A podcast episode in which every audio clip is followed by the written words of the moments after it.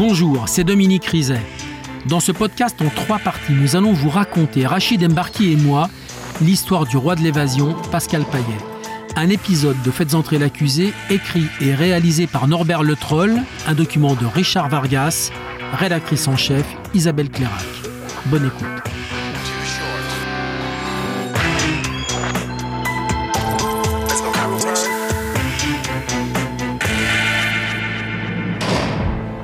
Paillet. C'est le surnom que les policiers ont donné à Pascal Paillet, une figure du grand banditisme. R. Paillet parce que cet homme est impliqué dans non pas une ni deux, mais trois évasions spectaculaires, dont deux fois de la même prison, et toutes par le même moyen, l'hélico. J'avais l'hélicoptère devant, à quoi? À 50 mètres. Et on est là, et totalement impuissant, on n'a rien compris. Pascal Payet, c'est le type même du beau mec, comme disent les flics dans leur jargon. Un physique d'acteur, mais d'abord un truand de parole avec du cran. Payet s'est fait la belle deux fois. Mais ce qui a fait entrer dans la légende, c'est qu'une fois dehors, il a pris le risque d'aller chercher ses complices en prison. Parce qu'il le leur avait promis. Au moment où on décolle et que c'est réussi, franchement, c'est euh, un sentiment de joie et de bonheur qu'on connaît rarement dans une vie. Réglo avec ses complices, Payet l'a aussi été avec les policiers. Quand il est tombé, il a avoué. Quand Payet me voit, il dit encore vous, quoi. Et je lui dis, ben oui, il fallait partir ailleurs. J'ai dit, qu'est-ce que tu reviens ici, quoi? Qu'est-ce que tu reviens ici?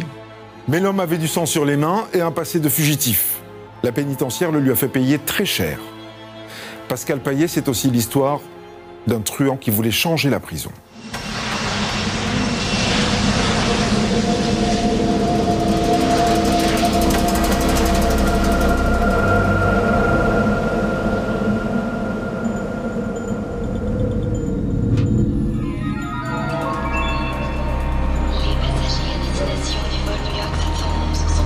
23 janvier 1999.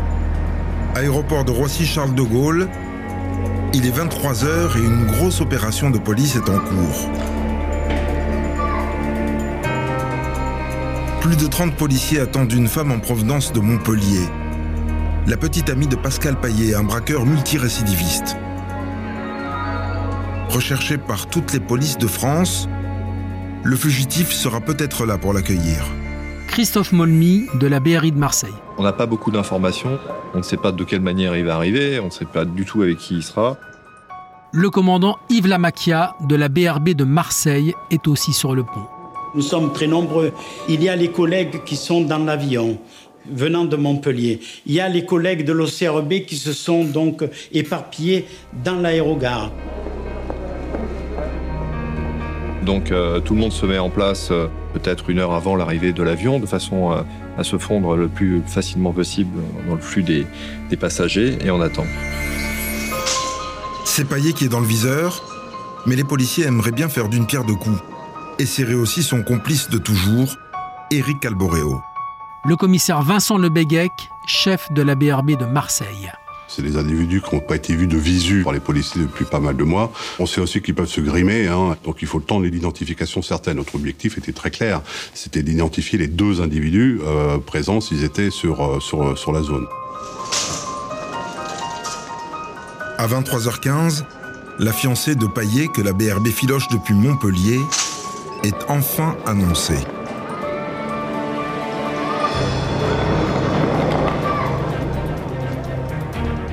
Elle rentre dans l'aérogare et des collègues en piéton euh, voient Payet. En fait, il le repère un tout petit peu avant, euh, il l'annonce à la radio et euh, on sait que, que Payet est là. Payet repéré reste Alboréo. Les policiers gardent leur distance. Les collègues avaient surtout comme directive d'être là pour ne pas se faire, comme on dit dans le jargon, détrancher si jamais euh, la, la, fille était serrée de trop près par des, par des, par des collègues. Et euh, autant que je me souvienne, à un moment, l'un d'entre eux a un doute sur un véhicule qui est garé à l'extérieur, mais on ne sait pas s'il y a quelqu'un à l'intérieur ou pas. C'était la nuit, il faisait sombre et on pouvait pas s'approcher sans attirer l'attention de manière très très proche. On pressentait bien que c'était Alboréo qui était dans le véhicule et qui attendait, mais on n'en était pas certain. J'y vais. Et en effet, en passant à côté de la Golf, je vois Alboréo qui est très méfiant. Et il est là, donc euh, là maintenant, euh, il faut essayer d'interpeller.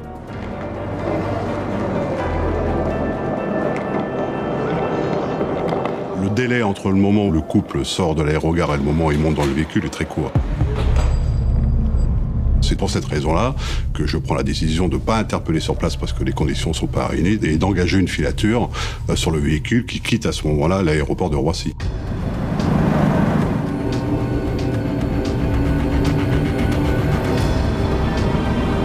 Payet prend le volant, sa copine et Alboréo à ses côtés, direction Paris. À la vitesse où elle va et en plus de nuit, c'est compliqué parce qu'il faut essayer de, capter les phares de la voiture qui est devant, euh, pas les lâcher, parce qu'il suffit d'un chassé-croisé entre deux, trois véhicules, un camion au milieu, et ça y est, on a perdu. Hein. Et il ne faut pas les coller non plus, parce que si vous arrivez trop derrière, euh, ils le voient.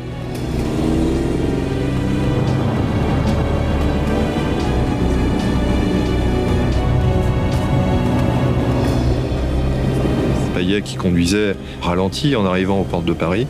Euh, il a grenouillé un petit peu et donc on, finit par se retrouver euh, à un feu rouge.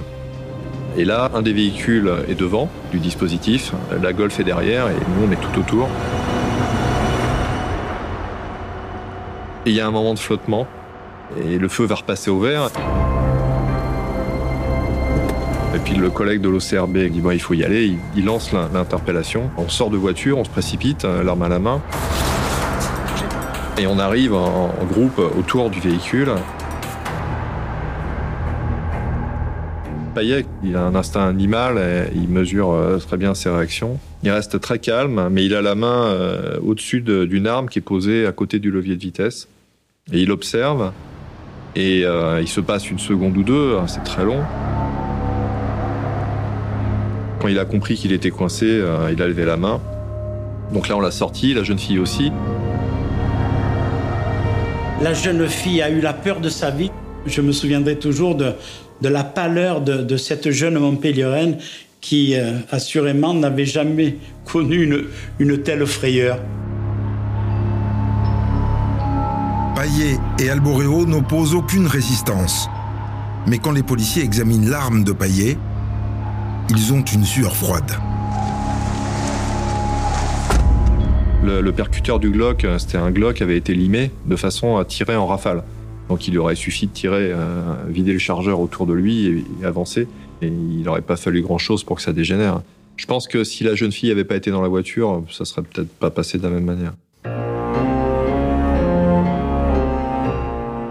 Dominique, alors parlez-nous de Pascal Payet et d'Éric Alboréo. Qui sont ces deux hommes Alors, des beaux mecs, comme dit la police. Hein.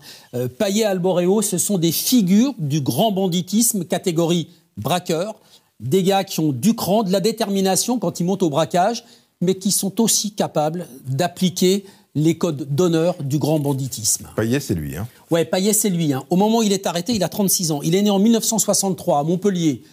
Étude assez rapide hein, euh, chez des curés à Lyon. Et puis en quatrième, il décroche, il va faire de la soudure, de la mécanique, il va faire des conneries. Il vole sa première voiture à l'âge de 16 ans. À 18 ans, il prend un an de prison. En 1988, il rencontre celle qui va devenir la mère de ses enfants. Mais 1988, judiciairement, c'est aussi l'année de sa première condamnation lourde, 5 ans de prison pour vol aggravé de voiture. Ensuite, il sort de prison. Parcours classique hein, du bandit, des petits braquages à Lyon, il descend à Marseille, et à Marseille, il rencontre celui qui va devenir son complice à la vie à la mort, qui s'appelle Eric Alboréo. Complice, vous avez dit, donc braqueur comme lui Alboréo, c'est pas seulement un braqueur. Il était condamné à 10 ans de prison pour une affaire grave, une tentative de meurtre. En fait, il a tenté de tuer un type qui avait euh, importuné euh, sa copine. Il sort de prison et là, il rencontre Florence. Florence, c'est la copine de Paillet.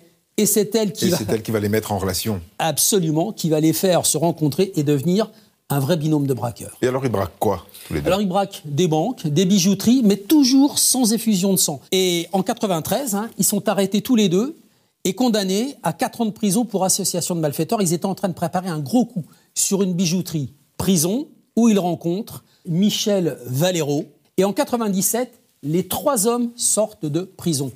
Payet et Alboréo disent c'est bon les conneries, on arrête. Ils montent un petit business de pneus, mais on s'improvise pas comme ça chef d'entreprise, ça marche pas. Hein. Et à ce moment-là, on leur propose un gros coup.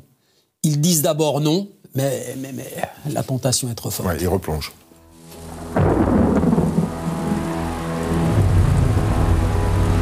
Salon de Provence, le 20 novembre 1997, un an avant l'interpellation. Comme chaque semaine, un fourgon blindé se présente devant la Banque de France, bourré de billets, 8 millions de francs. Mais ce jour-là, se souvient Michel Valero, ils étaient trois à l'attendre, en embuscade. Payet, Alboréo et lui. Michel Valero a accepté de témoigner, il se souvient. C'est un jour où il y a de très gros orages, et il y a une pluie très forte.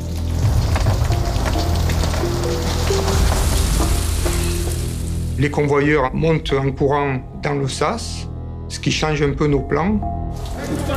C'est Pascal Payet qui leur emboîte le pas le premier et qui les braque.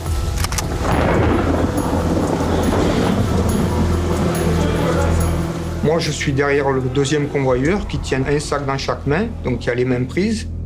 Et donc, on voit que l'opération euh, débute bien, puisqu'il n'y a pas de panique d'aucun côté. Quoi.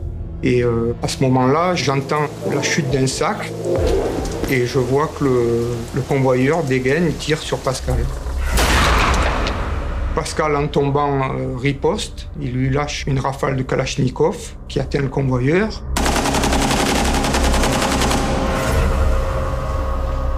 Les ricochets me blessent, ainsi que Calboréo qui est à un mètre à côté de moi. C'est la panique.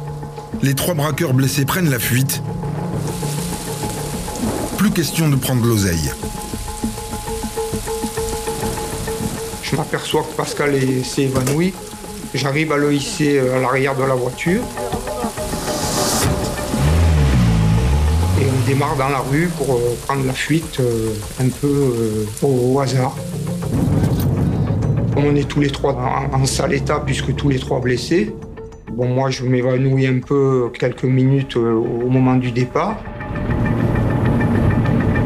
Payet était inconscient derrière et Alboréo conduit difficilement avec une grosse blessure à, la cuisse. Et on décide d'aller en banlieue aixoise chez un ami en espérant qu'il soit chez lui. Les trois hommes débarquent chez un pote à Vitrolles. Payet a le poumon perforé, le sang lui sort par la bouche. La bande appelle un infirmier, la solidarité s'organise. Le soir même, Payet reçoit une transfusion. Mais l'infirmier reste inquiet. Il dit il faut absolument qu'il aille à l'hôpital. Pascal dit non, à l'hôpital je veux pas y aller, j'y vais pas, j'y vais pas. Il nous ausculte. Alboréo a une grosse plaie à la cuisse parce que c'est la, la balle de Kalachnikov qui lui a arraché pratiquement la surface d'une euh, soucoupe de café. Il voit que moi, c'est des blessures euh, bénignes, je perds du sang sans plus. Donc il lui pose un bandage et euh, on se repose euh, sur place.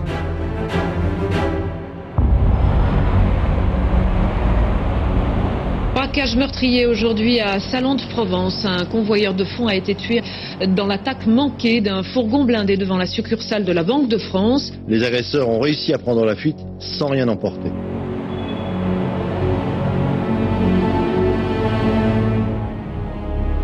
Le convoyeur tué s'appelait Richard Caceres. Il avait 48 ans. Il laisse une épouse et deux enfants. L'un de ses enfants, Bastien Casselles, témoigne. Je suis en cours d'anglais. Euh, un surveillant me chercher en classe. Et euh, je reçois un coup de téléphone euh, dix minutes après. Qui m'apprend d'abord en premier lieu le, le braquage de blindé. Et puis après le, le- le décès de mon papa. J'avais 20 ans. 20 ans quand il y a eu le, le- le braquage où mon papa est décédé.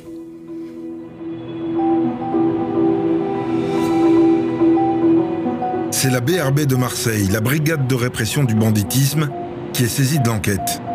Le commissaire Vincent Lebéguec, chef de la BRB de Marseille, est sur place. Les constatations sont pas simples. Lorsqu'on arrive sur place, c'est la panique, hein, forcément. Il y a un convoyeur dont le corps gît juste dans l'entrée de la Banque de France. Immédiatement, on s'aperçoit euh, qu'il y a beaucoup de douilles qui sont présentes sur le sol. Assez rapidement, on apprend qu'il y a eu des individus euh, au nombre de deux, de trois, euh, sont rentrés dans la, dans la cour en profitant d'une porte dérobée d'une d'une villa attenante. Le commandant René Copano aussi. Et bien sûr, compte tenu qu'ils sont blessés, assez sérieusement, ils ont laissé du sang sur la, sur la porte. Le spécialiste de la police technique et scientifique a idée de faire démonter la porte et de la confier au labo. C'est une époque on travaille déjà sur l'ADN. Bon, le fichier national FNAG n'existe pas, mais on travaille sur l'ADN. Et ainsi, le labo va extraire trois profils génétiques. C'est tout ce qu'on a. C'est tout ce qu'on a. À l'évêché, le siège de la police marseillaise, tout le monde s'y colle. Pendant des mois. Et un jour, un indique rencarde enfin les policiers. C'est un renseignement qui nous désigne un responsable d'un débit de boisson de l'agglomération marseillaise comme ayant euh, possiblement euh, aidé euh, dans leur fuite les, les, malfaiteurs blessés. Le lieu de fréquentation, c'était un bar situé à, à Marseille, dans le 4e arrondissement, près du boulevard Longchamp. Du coup, les flics ne vont plus lâcher le bistrot et son patron. Place des écoutes téléphoniques, naturellement. Euh, on le surveille physiquement pour voir quelles sont ses, euh, relations. Donc cette phase de surveillance dure, euh, dure plusieurs mois. Et à l'issue de cette opération, on va avoir des pistes qui vont s'ouvrir. Il est possible que parmi les braqueurs, il y ait Pascal Paillet, Éric Alboréo, Serge Erac et Michel Valero. C'est tout ce qu'on a. C'est tout ce qu'on a, mais c'est déjà pas mal. Valero, Paillet, Alboréo n'appartiennent pas au milieu traditionnel. Ils ne sont pas dans des, dans, dans des, grosses équipes qui, qui tiennent euh, tel domaine. Hein, bon. Ce sont un peu des, des, électrons libres du banditisme. Bon, euh, ils sont craints. Ils sont craints parce que parce que on, on sait ce qu'ils ont fait. On sait ce qu'ils ont fait, ce qu'ils sont capables de faire. Le commandant Pierre Follatch de la BRB de Marseille. C'était une équipe que mes collègues appelaient les scieurs de barreaux. Scieurs de parce que souvent ils sciaient les barreaux euh, des fenêtres des agences bancaires et ils attendaient que les employés arrivent, voire la femme de ménage. Ils braquaient tout le monde, ils se faisaient ouvrir les coffres. Ils en ont fait pas mal.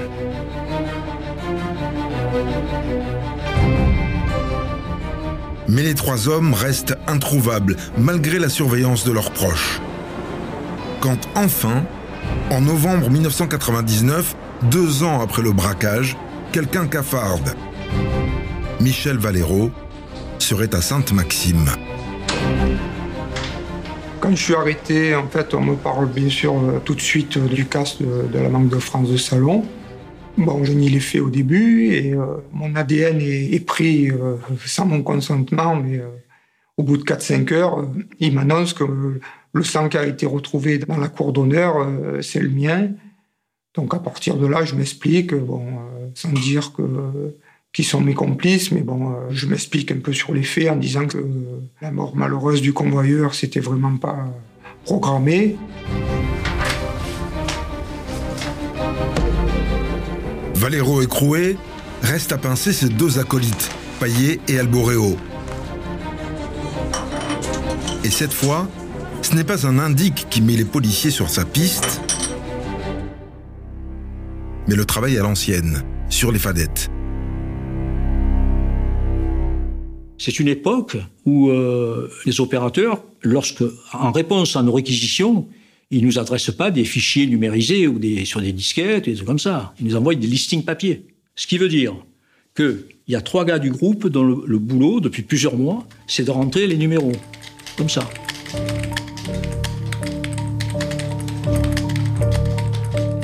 On est excédé. Ça fait des mois qu'on travaille sur des numéros. C'est presque un aveugle. Et qu'est-ce que je fais? J'en ai marre des listings. Et j'épingle les listings sur, les murs du bureau. Je les, agrafe parce que j'ai l'impression de, de, mieux y voir. Et parmi la masse des numéros, je vois un numéro filaire, on l'identifie, c'est le numéro d'une fille à Montpellier, on branche le numéro, et là, boum, en quelques heures, on a, rattrapé le retard, on est sur Paillet et sur Albo. Bon, ils ont des, des pseudos, hein, ils se font appeler l'un, il se fait appeler Joël, l'autre, il a trouvé que Eric c'était bien, donc il a gardé son prénom, voilà, bon. et à ce moment-là, c'est allé très vite. Voilà pourquoi Roissy grouillait de policiers le 23 janvier 1999. la fin d'une cavale après un braquage raté et la mort d'un convoyeur de fonds. Le lendemain de leur arrestation à Roissy, après une nuit à l'Office de répression du crime organisé à Nanterre, Pascal Paillet et Éric Alboréo s'envolent pour Marseille sous bonne escorte. Lorsqu'ils sortent de, l'avion, ils sont tendus, hein Ils sont tendus. Et ils arrivent à la BRB sur le coup de 11h du matin. Hein. Des collègues qui étaient restés au bureau avaient préparé euh, une espèce de buffet, quoi, parce qu'il fallait bien se restaurer. Hein. Et je me souviens qu'on leur a proposé de manger avec nous, mais pas autour du buffet, donc dans les bureaux. Hein. Bon, ils avaient quand même le menottes, ils avaient tout ce qu'il fallait. Mais la, garde à vue à Marseille a commencé par on mange, on mange et puis on parlera après. L'atmosphère est détendue, mais rien ne garantit que Payet et Alboréo se mettront à table. Payet, on se connaissait. Alboréo aussi. Mais Payet est plus bavard, plus loquace, bon, malgré que ce soit quelqu'un de, particulièrement dangereux. Hein. Et très vite, il a compris. Il m'a dit, je suis free. J'ai dit, ben oui, c'est pas le choix, il y a de l'ADN. Donc, euh. Et il me dit, qu'est-ce que tu en penses? Il me dit, tu crois vraiment que, j'ai voulu tuer ce mec? J'ai dit, non, je crois que tu es venu prendre les sacs. Et euh, ça, a mal, ça a mal tourné. Il me dit, bon, tu penses que c'est un accident? J'ai dit, bon, je peux pas t'assurer que, que, ce soit un accident, mais je n'ai pas le sentiment que vous êtes venu pour tuer. La priorité, c'était de prendre les sacs. Ah, il me dit, donc, euh, euh, tu penses que le juge euh, aura le même point de vue? J'ai dit, ouais, je pense. Il me dit, ben alors, je, je fais des aveux. Et il a fait des aveux total, des aveux complets sur sa participation.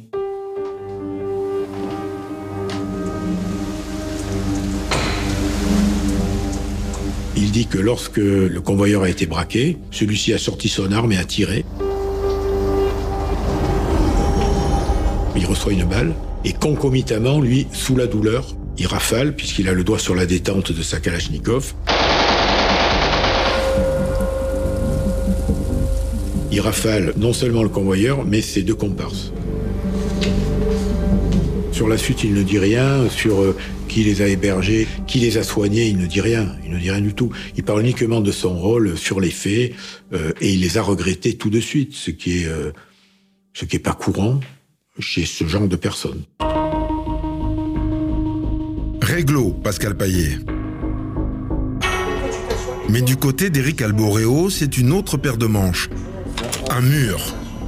Alors, les policiers rapprochent les deux gars. Pascal Payet va dire à Alboréo Eric, vas-y, tu peux tout avouer, j'ai avoué, il n'y a aucun problème. Alboréo va, nous faire une concession. Il va nous dire Bon, ça me gêne d'avouer ici, mais par contre, je m'engage à, passer des aveux devant le juge en présence de mon avocat. C'est assez rare dans l'histoire du, du banditisme marseillais. Avec l'arrestation deux mois plus tôt de Michel Valero, l'équipe du CAS de la Banque de France est maintenant sous les verrous. Plus d'un an et demi après les faits, la famille de Gérard Caceres, le convoyeur qui a été tué, respire enfin. C'est quelque chose de magique, parce que c'est ce moment qu'on attend depuis... Euh, depuis longtemps. Jamais j'aurais imaginé... Euh, ou du moins très difficilement, de vivre euh, sans savoir qui a tué mon père.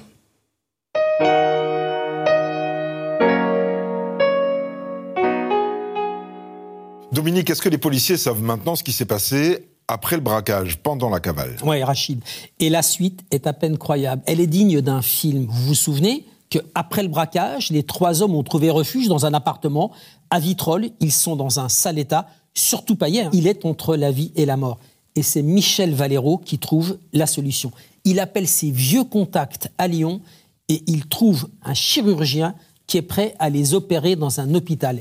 Il fait l'ambulancier, direction l'hôpital de Lyon. Un chirurgien qui opère des malfaiteurs recherchés en douce dans un hôpital. C'est complètement fou. Et Payet va être le premier opéré parce qu'il a un poumon plein d'eau, euh, une blessure à un rein, il a fait une hémorragie et ce chirurgien va incontestablement lui sauver la vie. Dans le même temps, il opère Eric Alboréo, qui a reçu une mauvaise balle de calache, qui a provoqué un arrachement musculaire, et le chirurgien lui fait plusieurs greffes. Et pendant le temps des soins, j'imagine qu'ils sont plus à l'hôpital, mais ils restent à Lyon? Ils vont rester enfermés.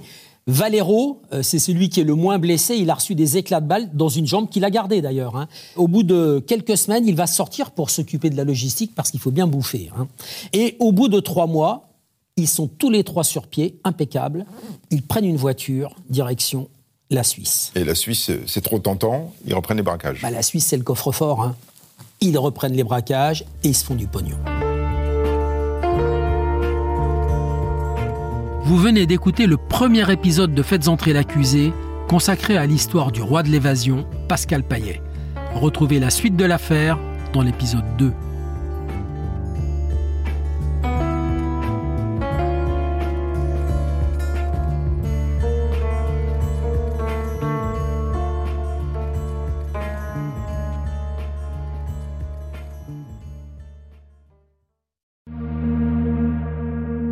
Bonjour, c'est Dominique Rizet.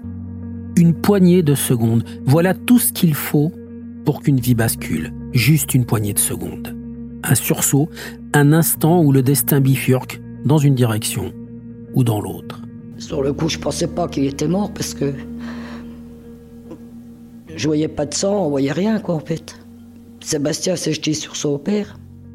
L'affaire Grégory, l'affaire Daval, l'affaire Cahuzac, vous les connaissez toutes, ça fait 40 ans que je vous raconte ces destins brisés. Aujourd'hui, dans l'instant où, découvrez les confessions de ceux qui sont au cœur de ces affaires. Ils me racontent et vous racontent ce qu'ils ne pourront jamais oublier. L'instant où, un podcast BFM TV raconté par Dominique Rizet.